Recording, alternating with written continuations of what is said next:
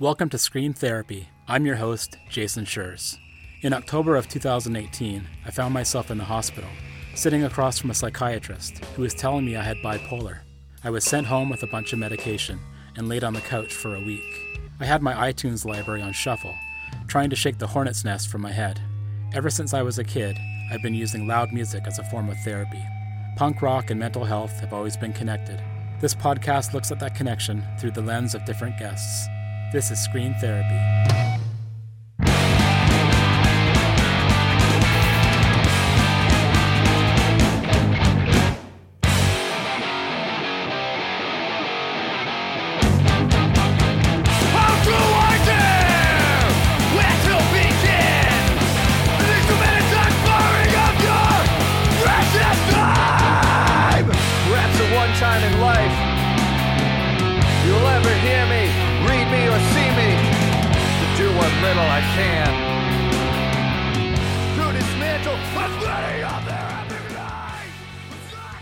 Before we get into this episode, I wanted to tell you about a way that you can support Scream Therapy.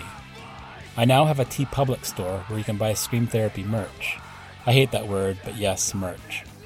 You can get Scream Therapy t shirts and other clothing designs, as well as tote bags, pins, stickers, and even mugs and phone cases. So head over to screamtherapyhq.com, that's screamtherapyhq.com, and crush two birds with one stone. Support the podcast and get some fancy new duds. Okay, on to episode 51. Integrating punk morals with a professional life, especially one rooted in academia, can be a tough slog. Joe McGeary is a psychology professor at Lesley University in the Boston area. He's learned that even though the academic world has been known to discredit dissenting voices, if you stick to your morals and do it your way, the punk way, people will respect you. Joe says using punk for therapy is only the start. Punk can teach us to be active participants as opposed to passive recipients, to channel what's making us angry in the first place, to strive for social justice and implement change, personally, socially, and politically. With these concepts in mind, Joe has published dissertations on many topics rooted in the DIY punk scene, including the therapeutic value of punk and hardcore. Hey, Lesley University, you're lucky to have Joe.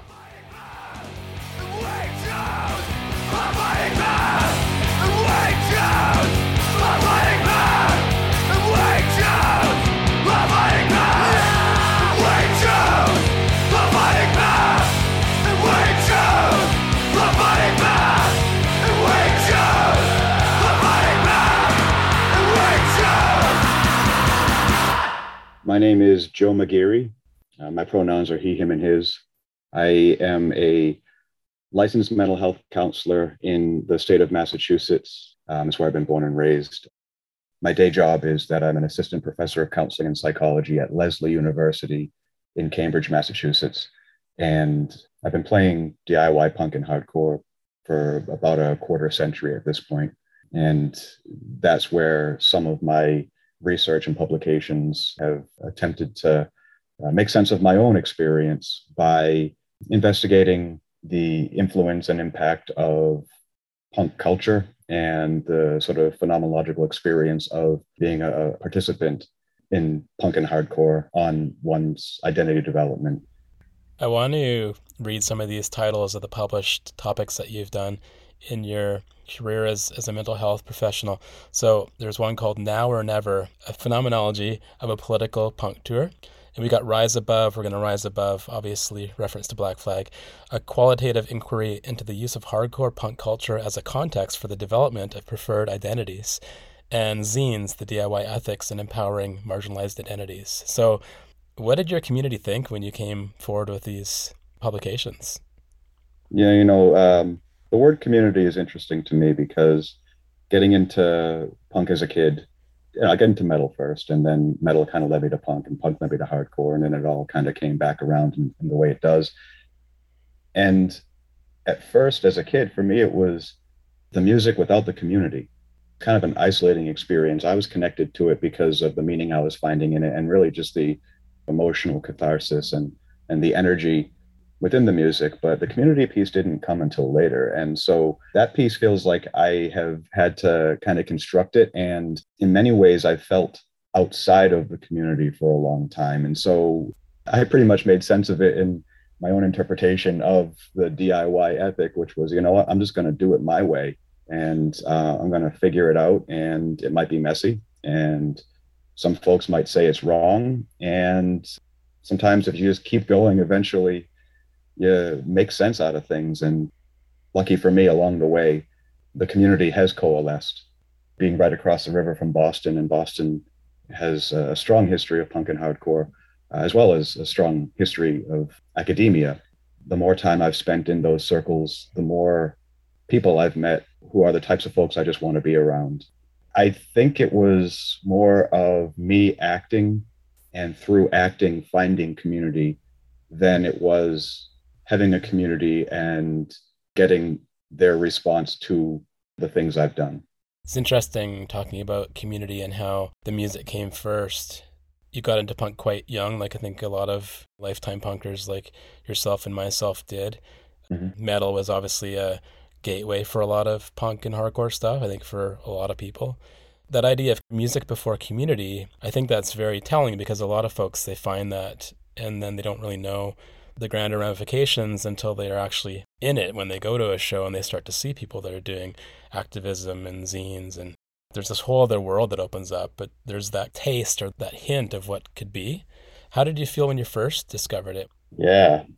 Somewhere along the way my parents were told that i was an overactive kid and i still don't know what that means. Um, but uh, the way i've interpreted it is i was kind of an intense kid and i think i'm still kind of an intense person you know i felt emotions intensely. I did things intensely. So finding music that itself was intense it made sense. And one of the the phrases that is used in the uh, dissertation the one that's got the rise above title in it there i look at what we do in a lot of punk and hardcore and, and really loud rock in general as creating external dissonance for the sake of internal consonance you're walking around, you're pissed off and you're confused and you're sad or whatever. And someone looks at you and smiles, and says, Hey, it's such a beautiful day. You're like, Oh, you know what? I don't want to hear it. Like, this doesn't work for me. But when you can find ways of creating a world around you that resonates or matches or embodies that which you're already feeling inside, when those two pieces, the internal and the external, actually match up, it's like a key in a lock that opens up an opportunity for a processing, for a change, for an insight, for uh, moving towards something as opposed to just moving away from things. And so that to me was the first piece. It was that realization that there can be something beautiful that comes out of uh, creating the external dissonance. Yeah, and this idea that angry music begets angry people or that mm. when you're really depressed, you shouldn't listen to depressing music. Go listen to some pop music. And that's not founded. It's, you know, many studies have looked at that and debunked that. And yeah, this idea of finding that kernel of rebellion and revelation and these things that I always wonder, you know, what is it about people who find punk rock? Well, I think as much as there are 101 different subgenres and styles, there's probably 101 different answers to it some folks that I've talked to, and, and again, part of my research is just capturing the phenomenon from other people's perspectives. You know, I've got my own, and because listeners can't see me, you know, I'm, I'm a white guy. My class and my ethnicity and my heritage all kind of match up with the dominant culture where I'm from in Massachusetts. So, yeah, okay, great. I understand how I got here. But even within the groups I'm a part of, there are a lot of different stories and avenues. So it's tough to put a finger on it in one way, other than to say, in the folks I've talked to, some of the themes that come out are that there's this creative space, there is a free space. And I'm quoting Ian MacKaye. He talks about punk being the free space where new ideas get presented. There is an audience for the new ideas because, in his words, people are attracted to new ideas. So, not just stepping away you know, rebellion, when you think of that word, it's like, okay, I am challenging dominant discourse. I am tearing down a system. I am walking away. I am critiquing. That's all moving away from something. But there's something I think that is, if not universal, common in the punk and hardcore worlds to not just moving away, but moving towards something new, something else, something preferred. Did punk rock and being a punk lead you to counseling or to mental health work? Yeah, I think there were one of the problems I identified in my own life is that I was trying to keep the different parts of myself separate for a long time. And that's was really the inspiration for my doctoral work was to bring in the nighttime me, you know, the, the guy that was going yeah. to shows and being with my band and my buddies and all that, and the daytime me, the guy that was already doing the counseling work. In high school, I didn't know what I was doing with my life. I really, you know, I was kind of like a firecracker lit at both ends. And I just had to figure something out after high school because, you know, graduation was coming and you know, what do you do?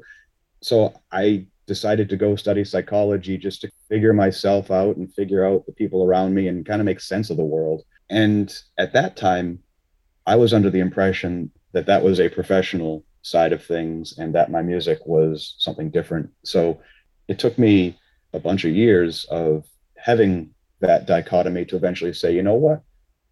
Not only does that not feel right, but I'm now at a point where I have a degree in psychology. I have an idea for a path that I can take in doctoral work.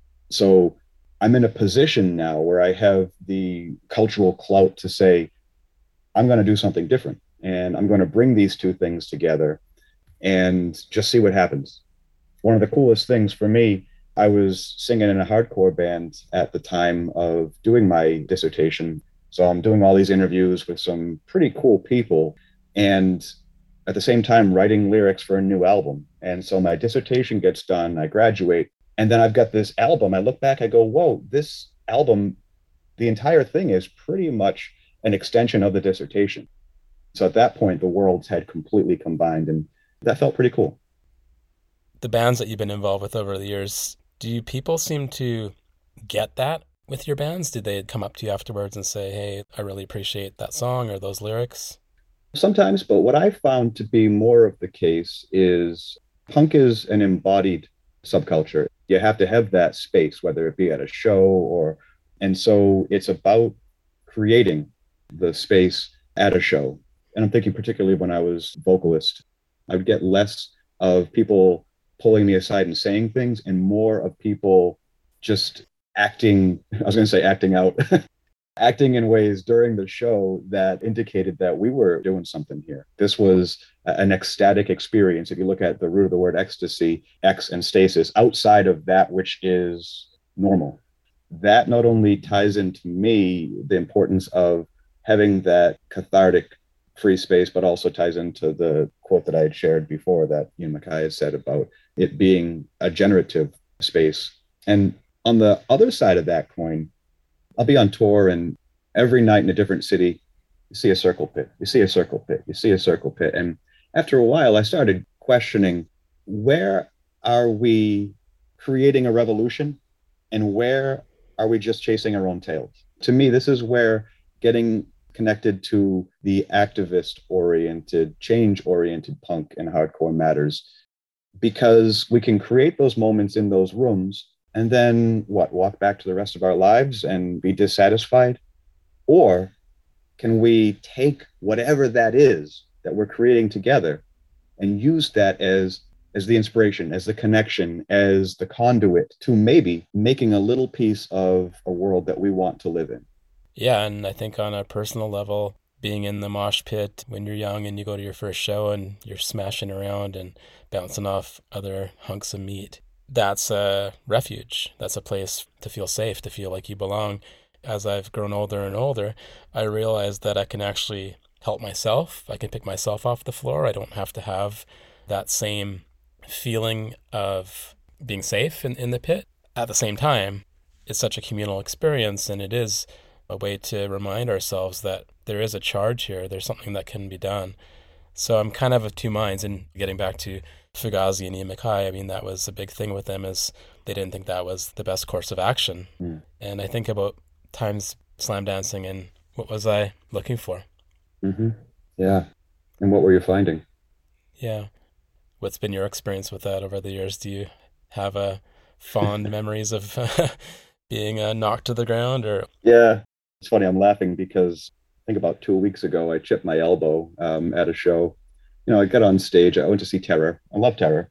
And if you're not familiar, uh, Scott Vogel, the singer, he encourages almost to the point of hilarity stage diving. And he does that because in his mind, there is a communal acceptance of trust that if I'm going to just jump off the stage, I'm going to trust that the crowd is there. And it's this point of connection. And you know, between the songs, he's got a lot of positive things to say about the role of community. And so, you know, I get into it. You know, he convinced me, and I'm up there. And of course, I happen to um, at one point jump to where there was no one, and so Classic. hit the floor hard. You know, of course, yeah. I mean, we've all done it. I can't help but wonder how many more times will I stage dive before I learn my lesson. But at the same time, there is something for me in moving from this space of a thinking, rational human into this space of a feeling, alive, acting being. I'm kind of reserved until I'm not. And there are not a ton of occasions where I'm no longer reserved. And it connects to a lot of my journey and the things that the stands I've taken in life. And I find that when I'm in a context with a band that I've liked for a long time. I know the songs, and there is that positive message to it. That's where I can get brought into the moment. And if I come out a little sore the next day, it's kind of part of the way it goes. Uh, on the other side of the coin, I think there can be a problem potentially if we are not aware of that which we are reenacting in those moments. And I think on the psychology side of things, there's a potential for us to be playing out our own trauma narratives and our experience of being hurt, which maybe there's space for some of that, but it's quite easy to get tipped over into uh, reopening a wound or doing something other than moving a step closer to healing. So I think there is a uh, sort of a fine dance there. Yeah, and the self harm aspect as well. A lot of punks whatever they do, they cut themselves on stage, they smash into each other. They I know that when I was doing punk rock bands and screaming, I didn't often know where the line was between self harm and expression. Yeah. That's part of me processing, mm-hmm. going through and, and looking at things that maybe are subconscious. Yeah. But at the same time, yeah, where's the line between healthy, unhealthy? Right. Yeah. It's an interesting conversation and I think about it in my own experience.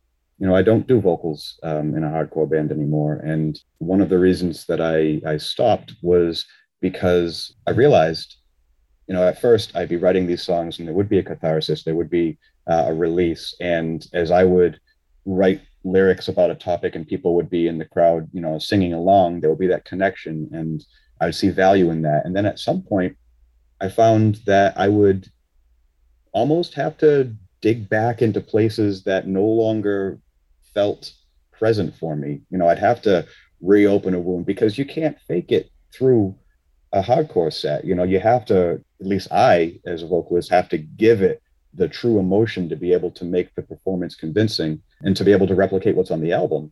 So I have to go there. But if going there is no longer where I am, then there creates that unhealthy dichotomy of experience. And I started saying, you know what, maybe I'll find some other way of connecting to being a vocalist. But right now, what I'm doing is retreading ground that I'm happy to say I'm moving on from. Yeah. You talked earlier about how you meshed your punk rock and your professional. And I know a lot of people are able to do that successfully, whether they're city councilors or school principals or other kinds of professional quote unquote jobs. What was that process like? And, and do you feel like you're living that truth at this point, or are you feeling like you still have to compromise? I think it's ongoing. It's an ongoing process and it's different place to place. I think no matter how much we work to integrate ourselves, who we are in a meeting at work versus who we are at a dinner table with family versus who we are, you know, wherever. There's always going to be a slight difference at least. Sort of the cliched never ending journey. But yeah i feel pretty good about my integration efforts. You know, I was in a job interview a few years ago, and was this whole team of people, um, like a dozen people doing the interview, and all of a sudden someone was on their laptop and they were googling me while we were talking and they just in the middle interrupt the conversation by playing one of my band's music. And i'm sitting there wearing a tie and like talking all serious and everything and then this happens and i turned and i was able to say yes. And i wrote a 278 page dissertation on that topic and was able to just without batting an eye stand behind what i've done. And because i've gravitated towards music and activism that aligns with my beliefs I'm very happy to speak with anyone about it and to stand behind it. And where it's taken me most recently is I've started working in support of people who are either in asylum shelters in Mexico or most recently uh, internally displaced folks in Ukraine through Zoom. We're doing virtual meetings to support teams of psychologists working with kids in either the shelters or who are internally displaced in Ukraine. And the reason that I'm able to do that is because part of my academic training was in trauma work and then specifically in refugee trauma. And so it ties in to some of the political stances I've taken in my music in regards to opinions on policies that the United States government has in regards to immigration. And now I'm finding ways of taking that activism with the punk heart and using my credentials and my training to get me in the door to places to be able to hopefully be useful or make a difference. Do you find that you're able to use punk rock ethos and ethics in your clinical work with clients mm-hmm. who are dealing with mental health conditions, trauma? Yeah, um, I worked for about a decade as a school adjustment counselor, worked in a therapeutic high school. And we had a music room in, in the school. And so, boom, right there, it was direct whether the kids were into the same bands as me or not, holding that space for anger and confusion and everything else that connects to it. I found that I was able to bring in my punk uh, experience directly into an understanding. And, and it becomes sort of an unspoken understanding that there's a sort of resonance. People can tell that you get it in a way. And you know the decisions i make about the type of counseling i do about the insurance companies i do or do not work with about the fees i do or do not charge everything that i do is in line with the state regulations and the ethical codes. But how can i be creative within those boundaries challenge a little bit of that which people have been told. Because certain amount of what people bring to counseling are the experiences that have happened to them and a certain amount are the things that they've been taught to believe. And sometimes those lines blur.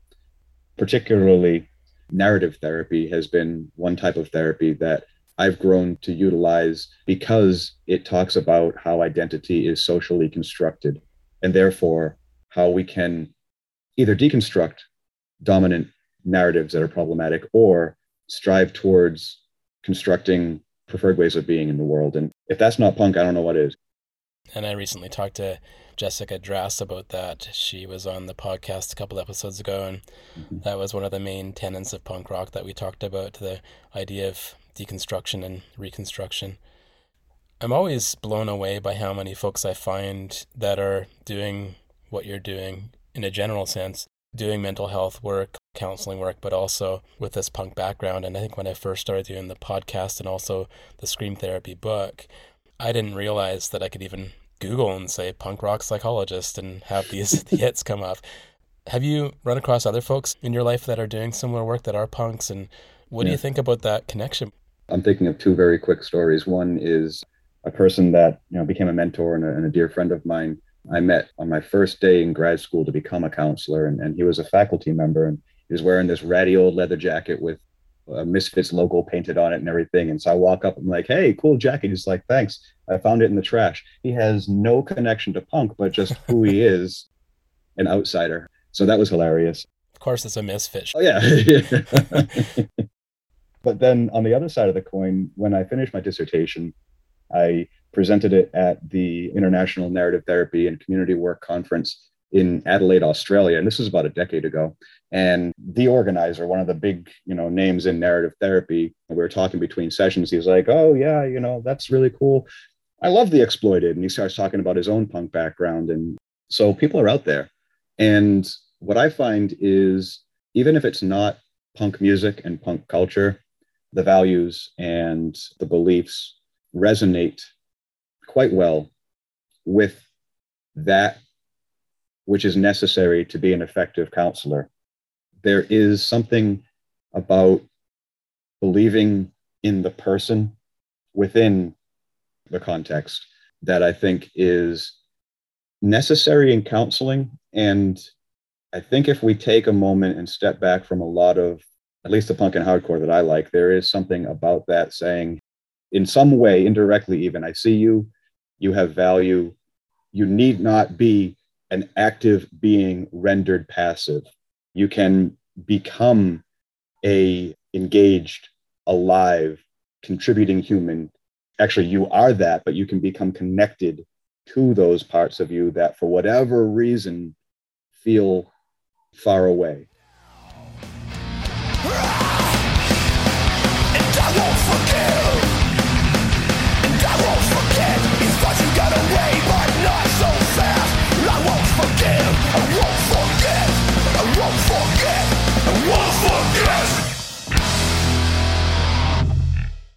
That was my conversation with mental health counselor Joe McGeary, J. McGeary at lesley.edu.